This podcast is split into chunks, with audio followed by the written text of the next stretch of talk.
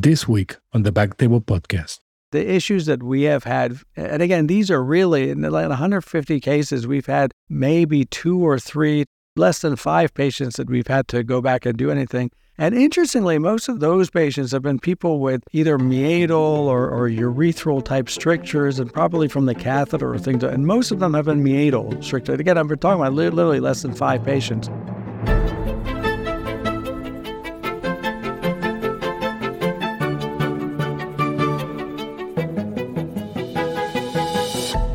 Hello, everyone, and welcome back to Backtable Urology Podcast, your source for all things urology. You can find all previous episodes of our podcast on iTunes, Spotify, at backtable.com. The Jose Silva is host this week.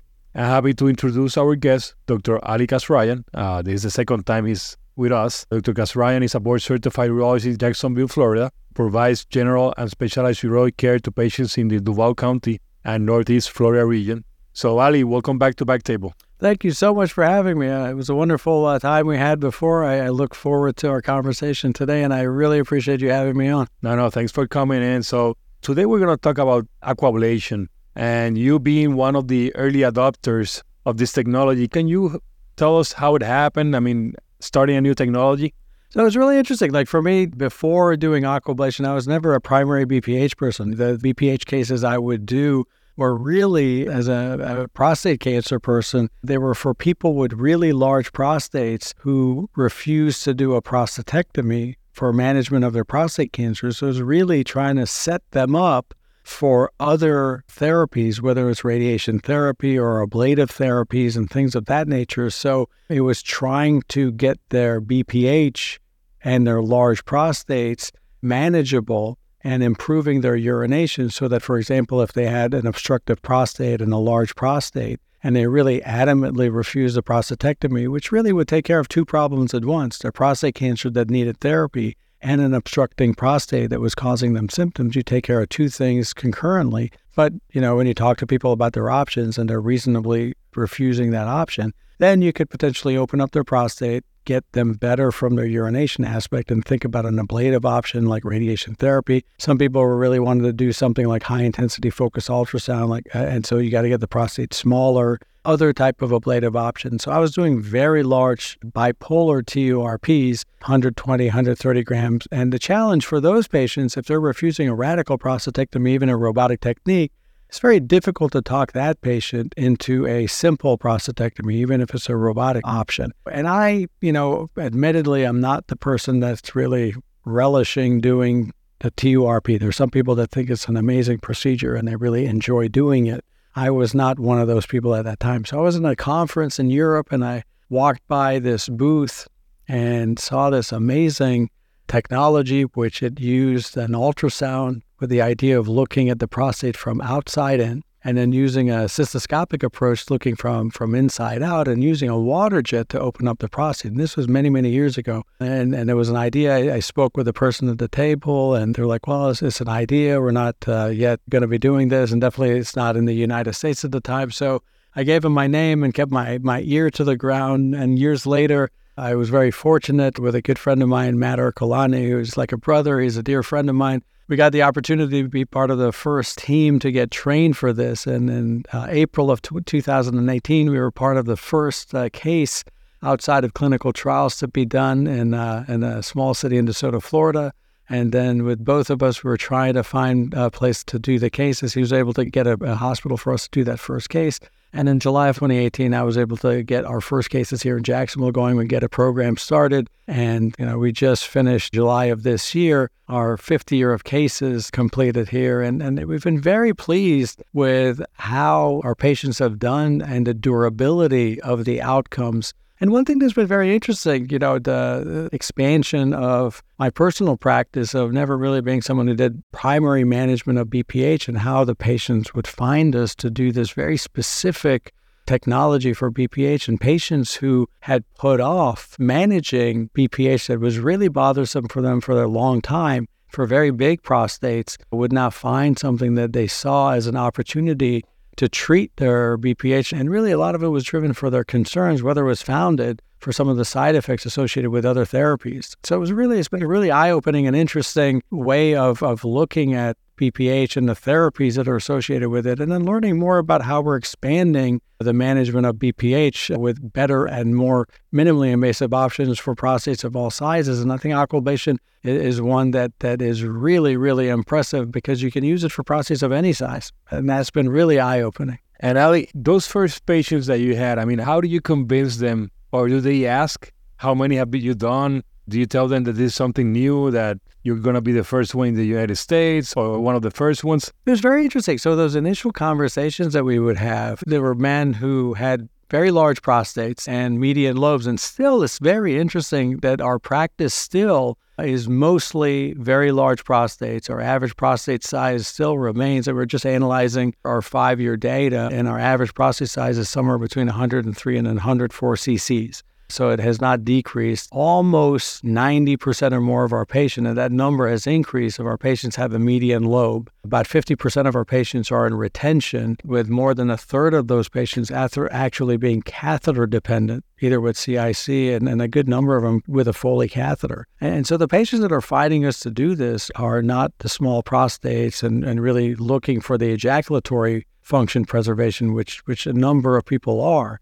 So, those first patients that we were looking at this were people with very large prostates who were trying to avoid the large TURPs or the simple prostatectomy. So, when we kind of explained to them, here's another option for managing this big prostate, the retention and things like that, those patients were very, very excited because finally we found an option for them to manage their BPH in a way that avoided some of the fears and concerns and the side effects of either a simple prostatectomy, which for a long time they adamantly refused and were not interested in, or you know the possibility of doing a TURP, which for reasons that I still, you know, I still think that a, a, a TURP is a wonderful procedure and people do very well with it. So, so I don't think that's as as horrible procedure as the perception is I think the PR agent for the TURP is not a very good one. So I think your team from Backtable Urology should potentially touch base with the ones from the for the TURP and potentially help them out a little bit. But again, the perception is out there. So I think it was an easy discussion. And I think some of those earlier discussions were actually easier than any of the other ones because,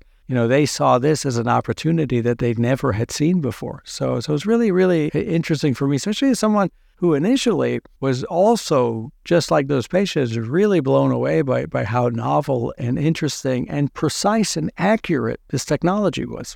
And at that time, I mean, you were still doing, or maybe you're still doing the robotic simple prostatectomies, but how does the criteria or including more patients have changed in your five years of doing aquablation? So for me, I mean, this is mostly what I do for the management of the bigger prostates, where where it has potentially changed what I do for BPH in general. It has expanded our exposure to some of the uh, novel therapies that are coming out in the non-resective techniques for smaller prostates and prostates that potentially have more mild to moderate level of obstruction on urodynamics testing and things of that nature that don't have median lobes that may potentially not necessarily need initially a resective technique. It has also expanded our collaboration with interventional radiology, colleague of mine that we work initially actually mostly with with our our oncological procedures and large PCNLs or percutaneous nephrolithotomy. I have an interventional radiology colleague of mine that I work with very closely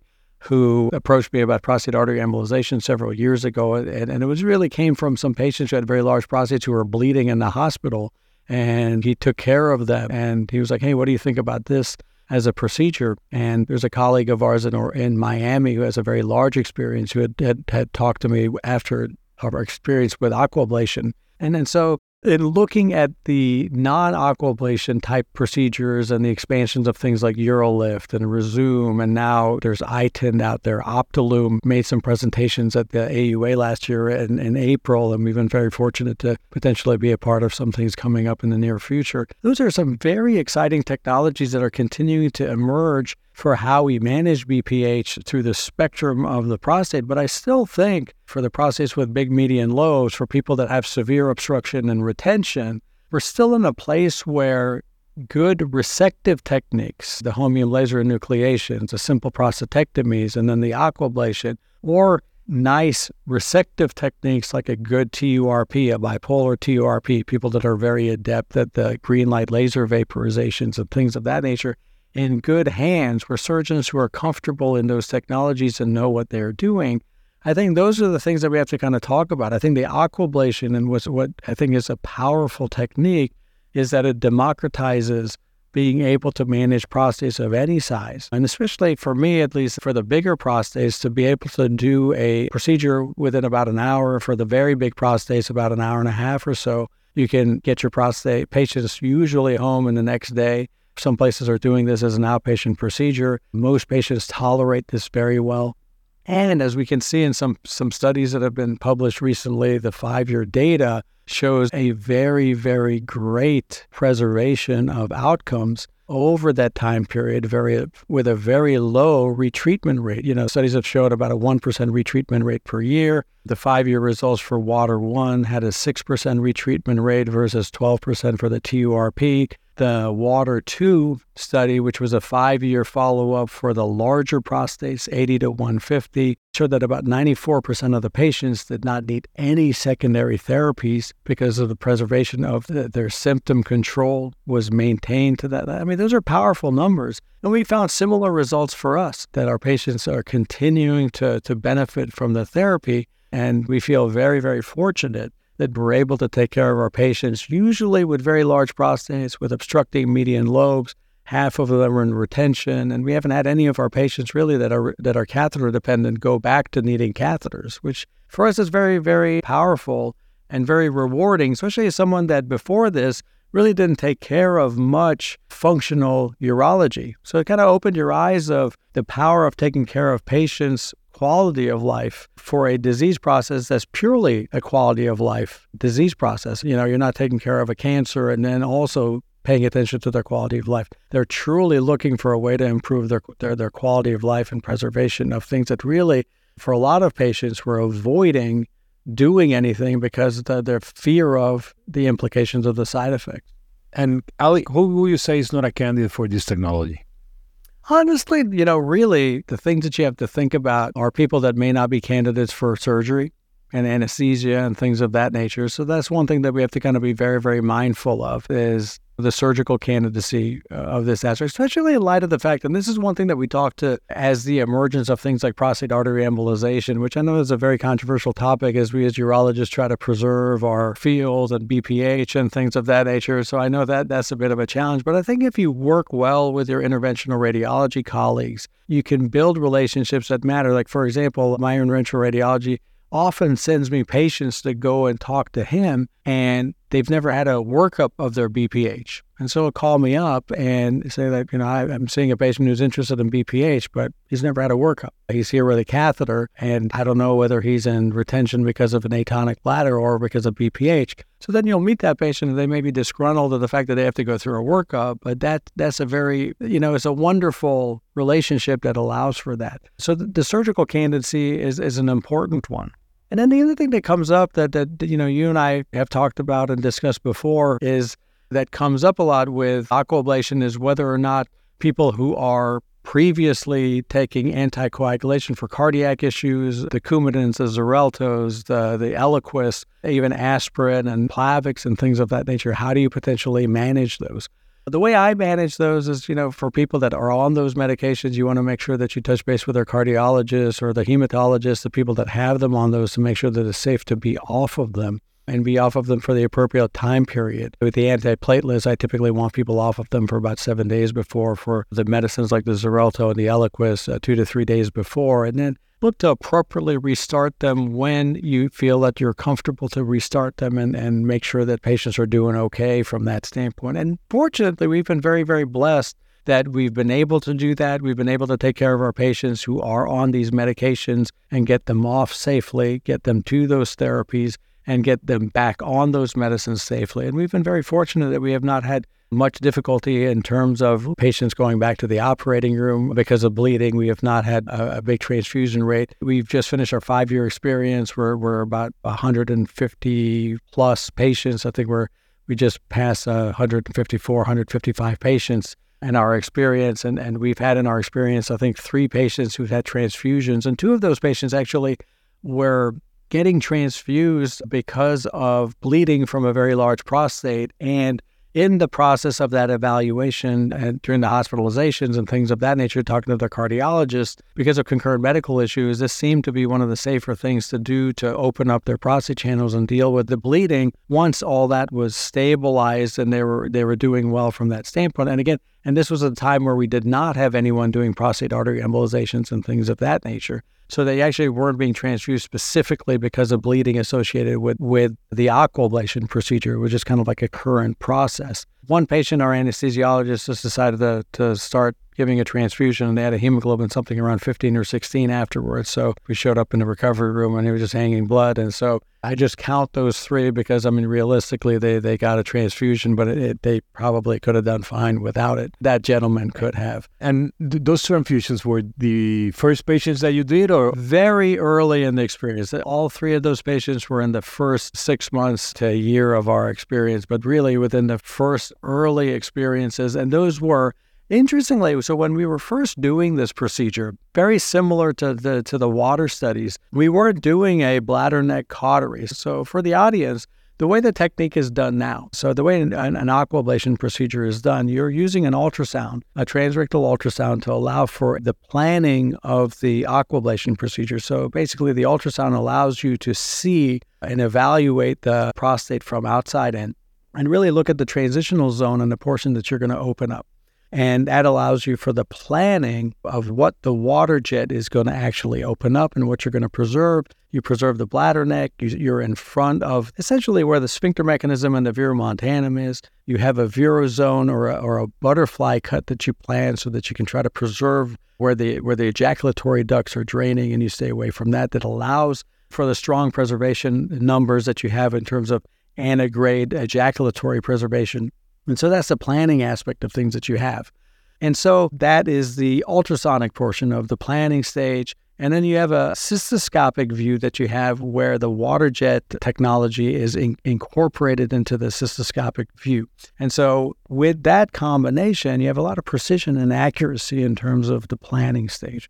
So the water jet then opens up the prostate is a, is a, very powerful water jet delivery that, that essentially ablates and, and opens up the channel. The water jet has about a 2.4 centimeter throw of the water at the lower portion of things, which again you can plan the depth of the of your planning. And at the lower portions of it, the strength of that water jet is very weak, so that it doesn't hurt the tissue at the at the lower depths of your planning. So what's nice about that is that you can feel confident that you're not gonna not gonna hurt the tissue at those areas. And actually, you have, you have control throughout the procedure to either stop the water jet or secondarily decrease or increase the height. But you cannot go beyond the limits of your planning, so that can prevent injury and things of that nature. So, so it's good. Once you finish the water jet portion, which usually takes less than less than four to five minutes with each pass, and in most of these studies, the total ablation time or water jet ablation time is about eight minutes to nine minutes. And really, most of them have been eight minutes or less. Then you actually go in with a resectoscope similar to a TURP and you do a bladder neck cautery, kind of like a focal bladder neck cautery, where you do a little bit of a resection of fluffy tissue that kind of remains at the at the bladder neck. You unroof that and you point coagulate it, that the tissue so that you can stop any kind of bleeding at that point. Early in our experience, we did not do that. Basically, you went and did the water jet, did two passes, put a catheter in, and then you basically put tension with this catheter tensioning device. And basically, what, what a lot of times would happen is pray, and you would pray. You know, initially, the first cases we did was very, very interesting you'd kind of do that. A lot of times you put the scope in there and you'd flush and irrigate for a bit. And a lot of times you'd look and you're like, what on earth is, it? like you said, you'd pray during that, you'd flush and irrigate and and then you'd put the catheter in and you'd put tension. And while the patient's asleep it'd look great and everything would clear up. And then they'd wake up and it'd look markedly different. Or you'd go in the recovery room. And then you, i remember i worked with my dad one of the cases, like he came over to see what was going on, and I've really never seen his face like that either before or ever since. But amazingly, the patients did well, and and and the bleeding would stop, and and even with that aspect of things, and some of those earlier patients, you know, one of my earliest patients was actually a bladder cancer patient, so I got to scope him you know, every three to six months for years. You know, obviously we're at five years now, so those time the, the frequency of those cystoscopies have, have gotten longer. But such a beautiful, wide open channel and a significant decrease in his voiding symptoms and how quickly he improved and the maintenance of that improvement was quite impressive from that standpoint. However, very quickly we kind of learned from those experiences and began to bladder neck cautery. And that really turned things around in terms of, again, from my experience, fortunately, we did not have much transfusion or takebacks or people returning to the hospital or anything like that. But the comfort level of not having to worry about that and, and, and just being able to go home and sleep at night and, and being concerned and being able to answer questions that people would have regarding the concerns regarding the bleeding and the transfusions regarding that, both in terms of the data, but even anecdotal conversations uh, were able to improve with that change in the technique. And definitely, I, I think for me has been the the challenge, or, or what I call, call it challenge, but the difference, because I, I do still a lot of a green light, and those I'm used to not seeing blood during doing prostate procedures. And every time that I did a TURP, I said, why am I still doing this? So when I go in after the aquablation, I mean, it bleeds. I mean, but afterwards, it starts big. When you reach that area of the bladder neck that you start covering and, and then you stop the bleeding, then you see the big hole. And also on the ultrasound, you can appreciate the big defect that, that you get from the aquablation. In terms of going back to the technique, how aggressive are you in terms of tissue removal? Because right now, I mean, I haven't done that many cases, so I'm still sticking in the upper part of the prostate, just uh, very uh, parallel to the prostate. I'm not doing any angulation or anything, but uh, are you doing many passes? How, how many passes at with different angles you're doing? So, with the water jet portion of things, the vast majority, I'd say more than 90, 95% of our water jet ablations are about two passes. And it really depends on the size and also the shape of the prostate. So, we recently did a 457 gram prostate. And so, when you're doing that, you really kind of, it, it, it, uh, it really is dictated by the shape of the prostate. So, this was almost like two different prostates. So, he had one prostate you know, one part of his prostate was almost almost entirely at the at the proximal into the bladder. So it was amazing that this guy, for years up until he went into retention, was able to urinate at all. I mean, it's unbelievable.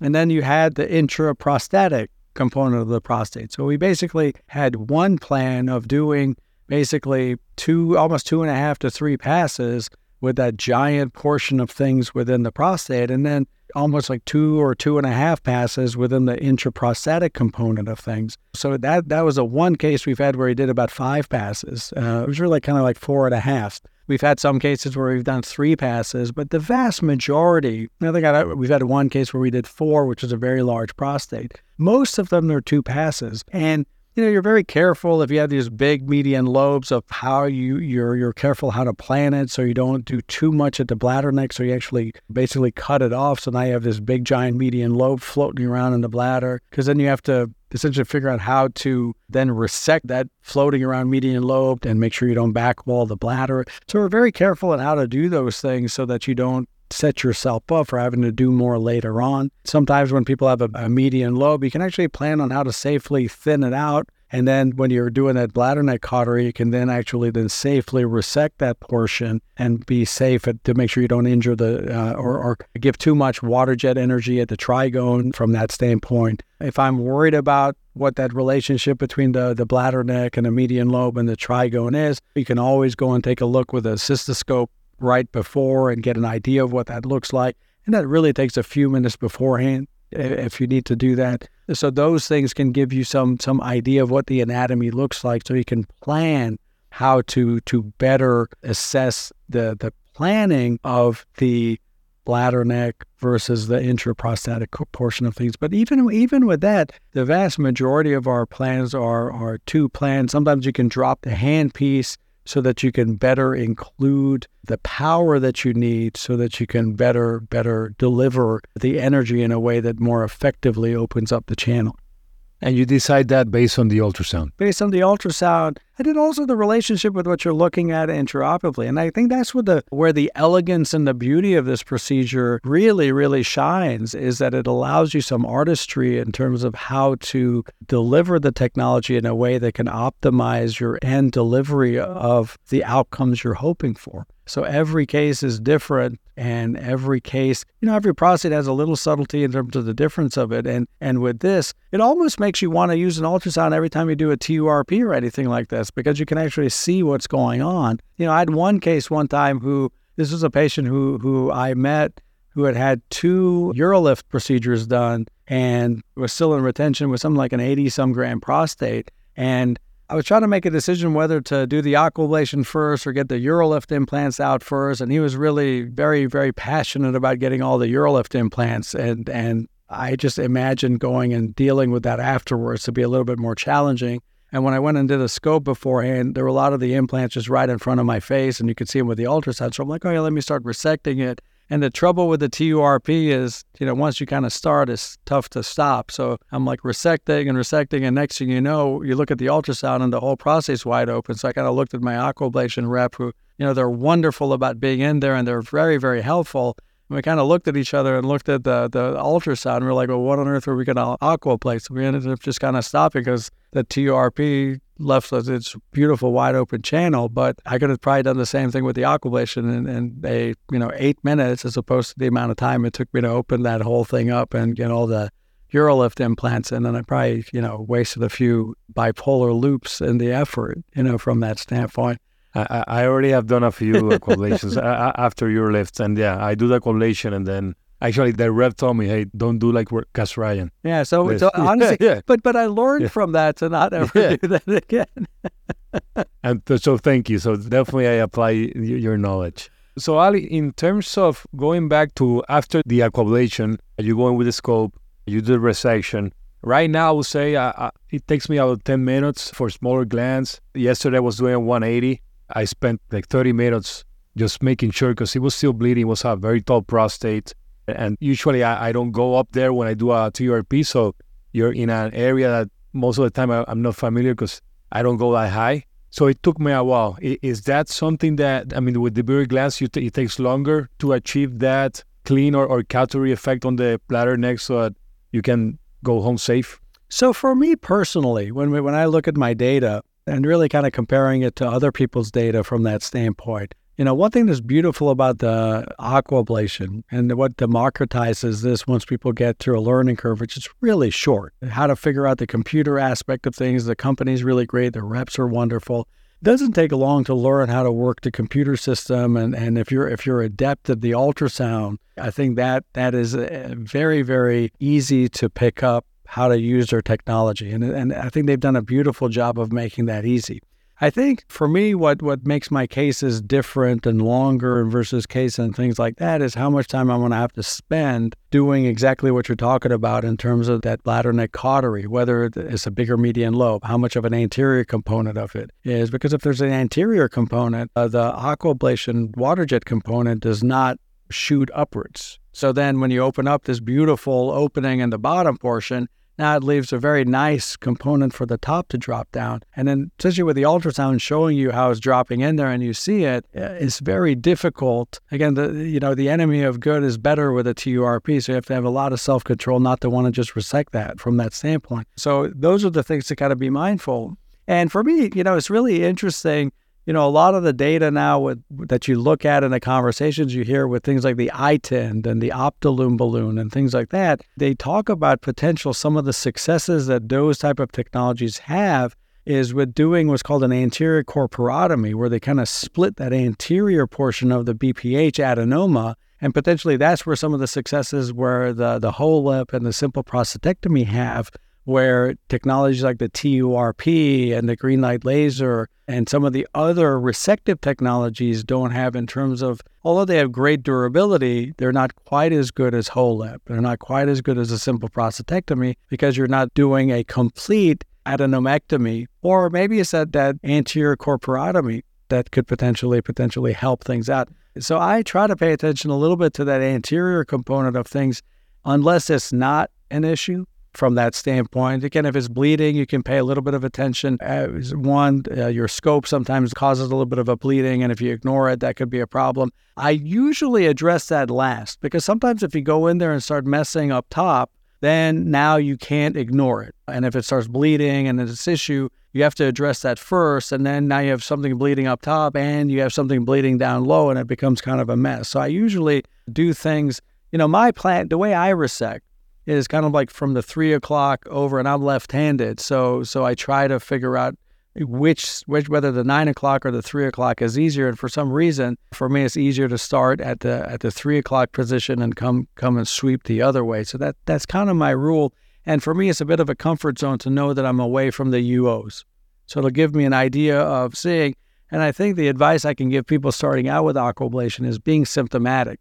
It's easy to kind of start looking and chasing little things that may be bleeding and very easy to get lost because it's not like you're looking at a prostate like you're doing a TURP. Sometimes you go in there and it may look a little bit confusing, but if you go and look at your anatomy, and the ultrasound could really help you. But if you kind of start somewhere and be at the bladder neck, and even if you take little small bites at the bladder neck and know where your UOs are, you can systematically get there and control. Usually, you know, once you do that, you can be very systematic and you'll find that uh, the bleeding is not, and it's usually not that bad. It stops. It's just you can get control, you can be systematic, and then you can figure out how much or how little you want to do or how little or how much you need to do based on what the ultrasound shows where how open things look and how much bleeding or lack of bleeding you have and one trick that i learned from from our team early on that was a big big change for me in terms of improving visibility and improving that process was and one thing that I still do today is when I first go in with a resectoscope, I spend probably about five minutes. It used to be a little bit longer, but it's probably realistically about five minutes,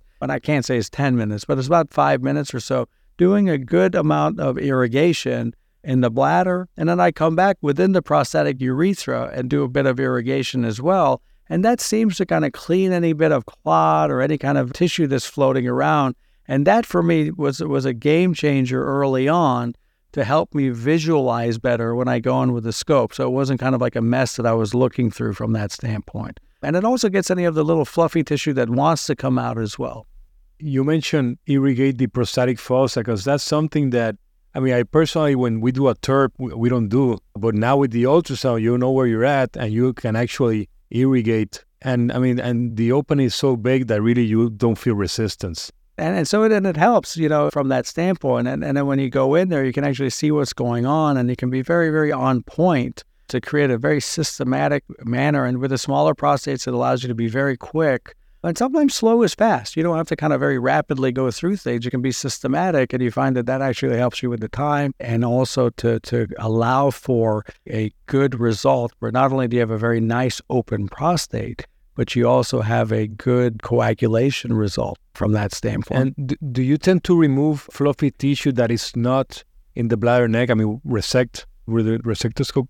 So with me, I don't do things through the whole prostate, although it takes every ounce of strength not to, because once you start doing it, it's very tempting to do that. But sometimes with these bigger prostates, if you did that, I mean, you could be there for hours. One place that I do pay a little bit of attention to is I do you know, towards the once everything's controlled and I'm kind of finishing up the procedure, I do come back near the verumontanum and look at that apical tissue to make sure there's not any, you know, fluffy tissue that looks like it's very amenable to kind of coming together and creating a band where it could then create a kind of like scar tissue that now could create like a uh, web, yeah. like a little bit of a web from that standpoint. And one thing I do when, when when looking at that, I have very frank discussions with my patients about their goals for preservation of ejaculation. One thing that's kind of funny when we published our first paper for our 55 cases at around you know 18 months or something like that, we found and uh, and when I was talking with the team at Aquablation, we found it was very interesting that we here seem to have the worst baseline erections of any of the international studies ever done for aquablation. And that still seems to be true. And I'm not sure what's going on here in Jacksonville, Florida, or our patients. So our, our patients going into our aquablation series had the worst baseline erections. And they seem to actually gain a few points after the aquablation. And that still seems to be true. And I'm not saying that aquablation is a cure for erectile dysfunction. But what, what it does is when we have these conversations with our patients, we talk about what their goals for preservation of ejaculatory function is afterwards. So if it's not at all a point of concern for them, then we kind of try to figure out how big or small that veru zone has to be. So if, if they don't really care, we try to see if we could make a, a wider, make it make a less wide and, and potentially deeper veru zone so that we could potentially kind of use the water jet to open things up. But I like to leave a, a um, a nice so that if they ever see another urologist, they don't think that we destroyed the verumontanum with the aquablation procedure, just from the perception that they would have that, and that we affected the sphincter. But if preservation of ejaculatory function is important to them, then we, we plan accordingly to do a decent veru zone or that butterfly cut so we give them a chance to, to reach those 85 to 90% preservation of ejaculatory function that most of the studies, including our own, reach.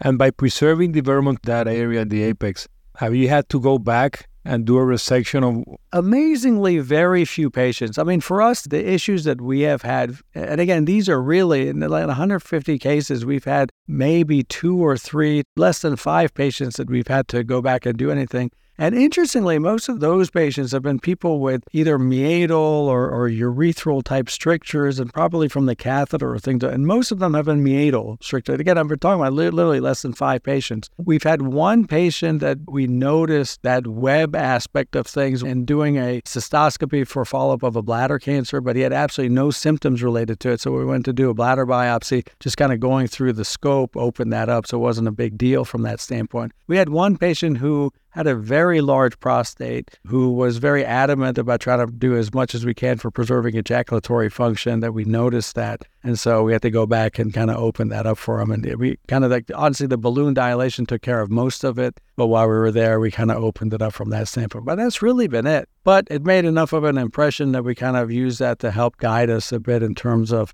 paying attention to it in the future. But really, it's been very few people that we've we've had an issue with from that standpoint. But those left an impression to think about it because it makes intuitive sense that, that if you kind of leave stuff down there, you could potentially do something. And Ali, going back to what you mentioned in terms of that you were doing back in the days, you were doing TURPs for patients that had cancer prior to any other procedure. Are you using aquablation in those patients? So I am. You know, one of the issues that, that I very recently became aware of, and really within a few months before the recent announcement that Aquabase did a great job of getting uh, the FDA to kind of make comment that we can use it for people who have prostate cancer, was that from an insurance standpoint, we couldn't do it on people who had a diagnosis of prostate cancer because before we were using it for people who had prostate cancers that we were think they were considering or thinking about doing some other therapy for prostate cancer from that standpoint. But but it wasn't something that was happening that often where this was every patient that we're doing had had a prostate cancer, but it was something that among the people that we were we were treating if they had a diagnosis of prostate cancer and they did not want a prostatectomy and we needed to manage their BPH and they had a very large prostate, this was one of the options that we would consider because in our minds, it was very similar to doing a TURP. And then we have people that have large prostates and we want to kind of downsize their size, their prostate size to get them ready for other therapies. And people do a TURP. So that that's how we approached it from that standpoint. I have one story of a gentleman who had 143 gram prostate and, and was very passionate about doing a whole gland high intensity focused ultrasound. So we went in one procedure, went from 143 gram prostate and brought his prostate down to a size where the high intensity focused ultrasound became an option which is less than 40 grams. And do you usually do, in terms of the depth, that is the, the 2.8 that you mentioned, do you try to stick to that or you sometimes have to go deeper? So the depth of the water jet, the maximum that it can go is 2.4 centimeters. So when you're planning, you can't really plan further than that. So that maximizes that. So a lot of times you're actually less than that. So based on the size of the prostate, so imagine you have a 30 gram prostate you're going to be much, much less than that. I actually find, honestly, smaller prostates are a lot more difficult to plan and take a little bit longer to plan than bigger prostates because they have a smaller transitional zone. You have to have a median lobe, and so the median lobe is one size, and then you have a smaller transitional zone within the prostate. You have to kind of be uh, a bit smart in terms of figuring out how to do all that stuff and not affect the outer portions of things. So sometimes large prostates are much easier to plan from that standpoint. So then you, you, have to be mindful of planning upwards where the bladder neck is so you don't undermine the trigone with the water jet aspect of things. And then and then when you're approaching up coming to the verumontanum and things like that, the water jet slope. Sometimes you can use a, there's a prime button that's called on the pedal where it gives a very soft hit of the water jet that you could do within the prostate. And it kind of identifies the, the planes within the prostatic urethra a bit. And you can kind of figure out what those different planes between the zones of the prostate sometimes. And that can help you identify how to plan things. So, a lot of little things you can do to help the subtleties of the anatomy of the prostate, which is someone that does a lot of cancer therapies using ultrasound and other things. It's been very nice to understand and learn more about prostate ultrasound with the aquablation that you can apply to other things as well. Definitely, I'm learning about that functional wise, how the prostate, uh, that area of the sphincter. So, so it's been good for me. So, I mean, what have you? What what what are your thoughts in terms of your early experience for this? In terms of going from thinking about this as a concept to the application to your patients. I'm very excited. I definitely the patients are, are doing great. They have great flow. I guess personally, just that part when going in and everything is blurry. But like last time, I started doing that, just doing the irrigation first, waiting for everything to settle, and then going in. Definitely, if you go in directly to with the cystoscope, you're gonna you're not gonna see anything. So that has changed, but definitely very excited about the technology. And one of the things is that it's really, even though you are mapping the prostate, I think it's not that user dependent. I mean, because you're going to get a hole based on the mapping. And with green light, sometimes it's more subjective. Like you think that you might have a good hole, the patient might be voiding fine for two three years, and then suddenly you go in and it's like nothing happened. So hopefully, with this technology, it, it will stay open for a long, long time. Ali, in terms of pre-op, I mean, anything special with these patients? We already mentioned anticoagulation. Are you doing any enemas or anything prior? So yes, and it depends. Early on, we were doing enemas on everyone from that standpoint of things, and now typically we've kind of gotten a little bit away from that aspect of things, and then we kind of assess things in the operating room. And if if, if there's there's stool, we kind of take care of it from that standpoint of things. Sometimes we kind of talk to patients about their bowel habits and things of that nature, and kind of see. So not not on a routine basis from that standpoint, and it really hasn't affected our ability to see, you know, from that aspect of things. And we kind of assess patient comfort, personality, and things of that nature to some degree from that aspect of things. In terms of the workup, we do a cystoscopy, we do a urodynamics test, we do a volume measurement of the prostate, usually with an ultrasound. Then again, we do all the assessments for, for prostate cancer risk from that standpoint. And typically, if there's a risk of prostate cancer, we do a biopsy beforehand, especially if they're young. Some of our older patients, you know, they often opt for doing the biopsy concurrent to that, especially if when we talk to them, they have absolutely no way that they're considering a radical prostatectomy and there's an option that they're going to consider. And we have very, very frank discussions about that. And that has to be an absolute for them, or else we do the biopsy beforehand because I don't want to do, I don't want to take that off the table for them from that standpoint of things. So those are some of the preoperative workup that we do. Yeah, I pretty much do the same. Definitely those patients. I did aquablation on a 92 year old guy. He had a PSA in 20 something, but it won't change. I mean, the, the guy had a catheter and he just wanted to continue life without a catheter. So I'm not going to do a biopsy on, on him. And then intraoperative, do you do any medications or anything? Thromboxane, I have heard some people using thromboxane so it's interesting early on, you know, we did a lot of research in terms of other things to potentially add to it. I remember all the committees I went to to talk about getting thromboxane and TXA and all those type of things accredited for us to use as urologists. For people that may not know, this is something that orthopedic surgeons use very routinely when they do joint procedures and things of that nature to decrease the risk of bleeding from that standpoint. So the idea with this, some people with aquablations use it preoperatively, essentially when you're doing the procedures, it's given IV and it's been associated for other procedures to lower the risk of bleeding. And for the aquablation data, it's really kind of very mixed. There's really nothing that's been kind of a home run study that says when you use this, it knocks it out of the park. And the concern with it is there are theoretical risks of clotting and things of that nature associated with it, which it's not a large risk. The risk is not humongous. But for us as pelvic surgeons, we're always concerned with, with the fact that we're doing prostatic surgery and pelvic surgery in patients that, you know, usually our patients are older. A lot of our patients have cardiac disease and things of that nature. We're doing a pelvic operation for patients that may not necessarily be the healthiest of patients. So are we going to potentially increase the risk for that? So, so it's a little bit of a, a concern. of using it and if it's not going to make a big difference are you going to use it so for us when our risk of bleeding kind of stabilized after the the bladder neck cautery technique we kind of abandoned kind of pursuing that as because it seemed to be not as much of an issue when we were pursuing it early as early in the experience was when we were just kind of going in there and putting the catheter retention device and you know it was just a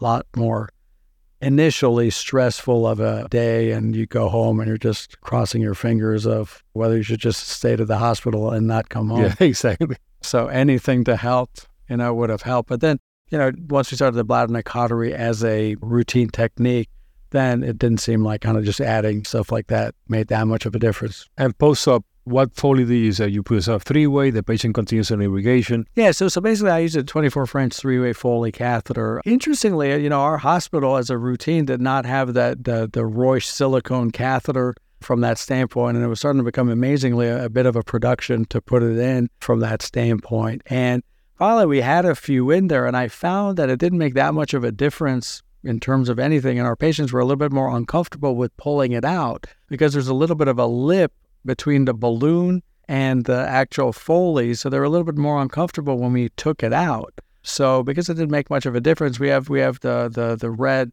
just regular Foley catheter. You know, I may explore getting a, a you know a silicone catheter, see if that potentially can help from that. And we kind of use between a 22 and a 24 French three-way Foley, depending on the patient's urethral caliber and, and really the meatal caliber the meatus, uh, that's a problem there. the meatus is a caliber, and that's really something we're paying a lot more attention to because I think the meatal strictures and stenoses are really, in my opinion, just anecdotally looking at it, are related to if, if someone's meatus is not from a caliber standpoint suited for a 24 French and they'd be better with a smaller cath. Sometimes that irritation of the catheter being in there could have potentially have an effect. And so if their urine is relatively clear we don't necessarily need it, I think the 22 French may work as well. But those are the sizes that we work with. And it's just, you know, with a concern that if you put a catheter that's a bit too small, like a 20 French or an 18 French three way, you're actually getting too small of an actual true lumen of the catheter because of that third irrigation port. So if you need to start doing irrigations and things like that, you're actually having a smaller working channel from that standpoint. So the 22 and the 24 help you from that standpoint. And do you leave them all on traction? Depends.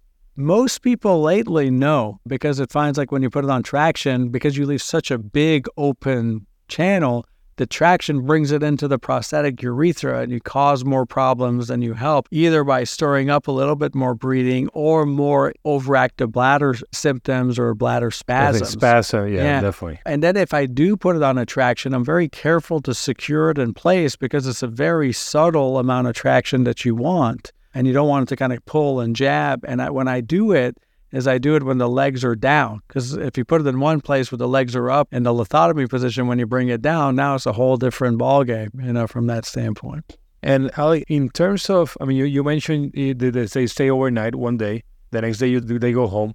How long are you keeping the Foley? So for me, you know, that's always a million dollar question. So about a third, you know, 30 to 40% of my patients travel I usually do these cases on a Tuesday, and someone, if we have a lot of cases, we kind of add a second like Wednesday day. So for me, if they go home Wednesday, I see them Thursday or Friday. I am a bit superstitious. I'm a little bit concerned about pulling catheters on Fridays or later in the week, because inevitably, if something's going to happen, is you know Friday night, and I don't have any clinics on the weekend and things like that. So I tend to leave them in through the weekend and pull them Monday morning. So it tends to be five to seven days, but that's really mostly logistical aspect and for people's travel schedules and things like that. And the fact that 50% of our patients are retention patients. So I don't want to kind of pull it on a weekend and then have an issue. Uh, a lot of times, for most of our patients, we try to set up home health nursing and things like that. So it, it, it really is never, it's not yet been a big issue and we bring them in early in the week, early in the appointments, and we get the catheter out. And that that's kind of worked well for them both in terms of travel and also to try to create an uneventful weekend for them from that standpoint. Yeah, I do them on a Wednesday, and my first four cases, I removed the Foley on, on Friday, all of them, and only one passed the voiding trial. The other ones still retain some. So now I'm just doing on Friday, on Monday, the next Monday, and I haven't had any issues since. Yeah. So, so I mean, I think, and, that, and it's really a logistical aspect of things just to make sure that they have an uneventful weekend and let it be. And it really hasn't been an issue. I know some people take the catheter out sooner and people do great with it from that standpoint. But for me, it's it's just when the people that are traveling, the size of the prostates that we typically take care of, most have a median lobe. You know, half of them are in retention. It's just to make sure that they don't have any events over the weekend because if that happens, they're going to the emergency room.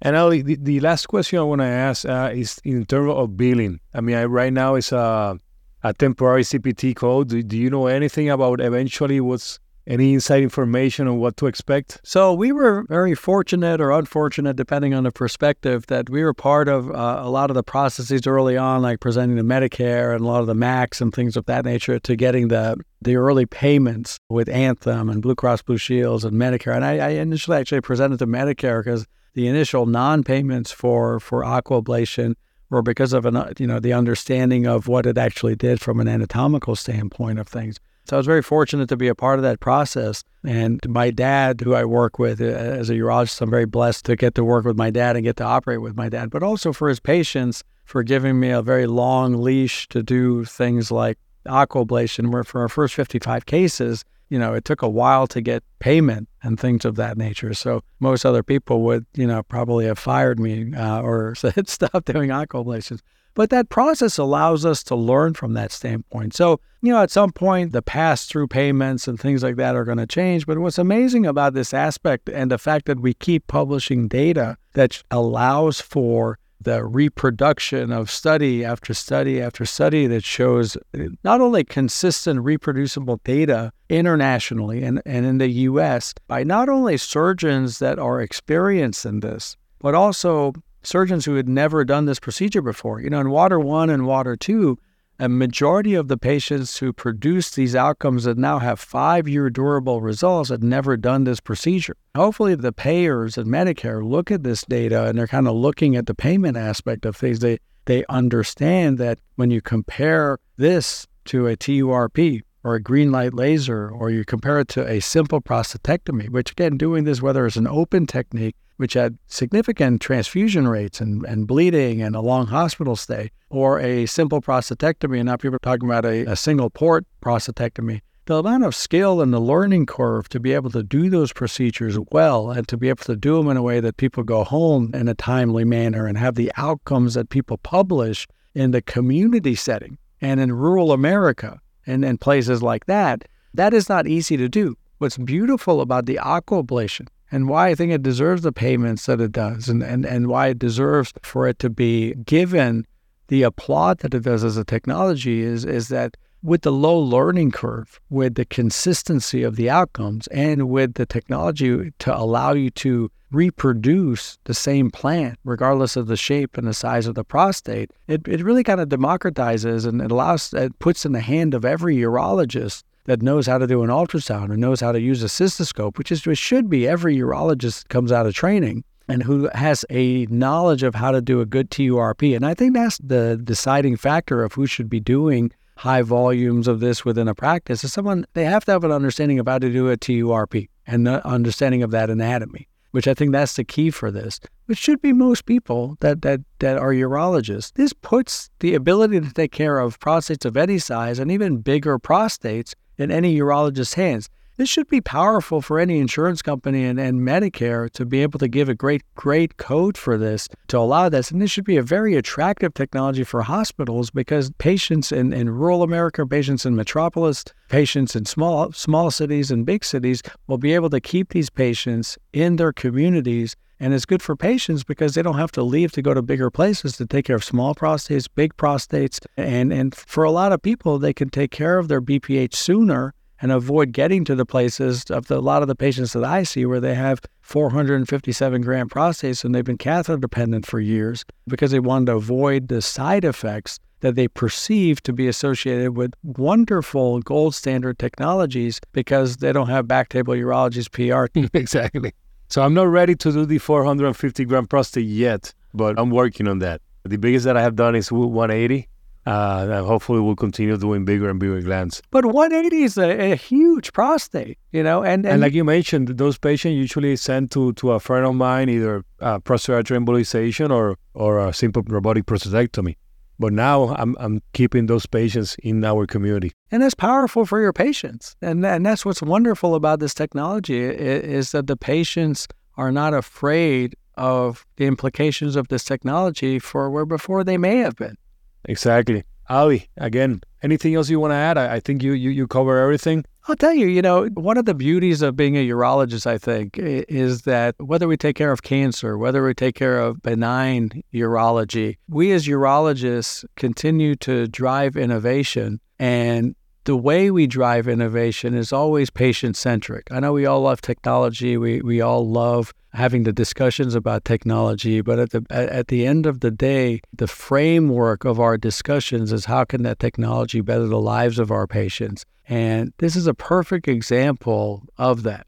And and as urologists, I think the fact that we can be the gatekeeper for the the again you to kind of look at prostate cancer. The backdrop of that discussion is always making sure that the quality of the life of our patients is is a central uh, theme of the discussion of how we manage screening, treatments of the disease. BPH is the same thing. We're looking to get the best treatment that gets the right treatment for the right guy at the right time. And aquablation is a perfect example of how urologists try to eh, be a part of that innovation to help our patients meet the goals, whether it's a quality of life outcome from the from the urination aspect of things or the sexual side effects that, that they're worried about may be associated with the treatment. And it's been a real, real pleasure to be a part of that from the beginning and to watch other surgeons see how exciting this is and to be able to talk about it is a very, very fun thing to do. And to see what comes next is a great part of being a urologist. And I appreciate the opportunity to always be able to talk about things like this with friends who enjoy talking about it as well.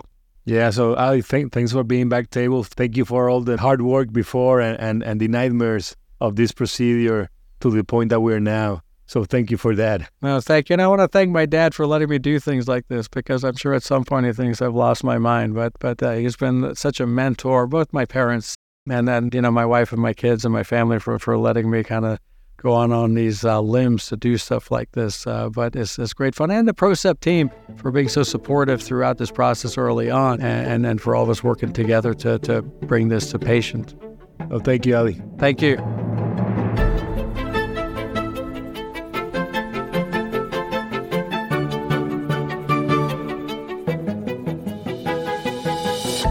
Thank you so much for listening.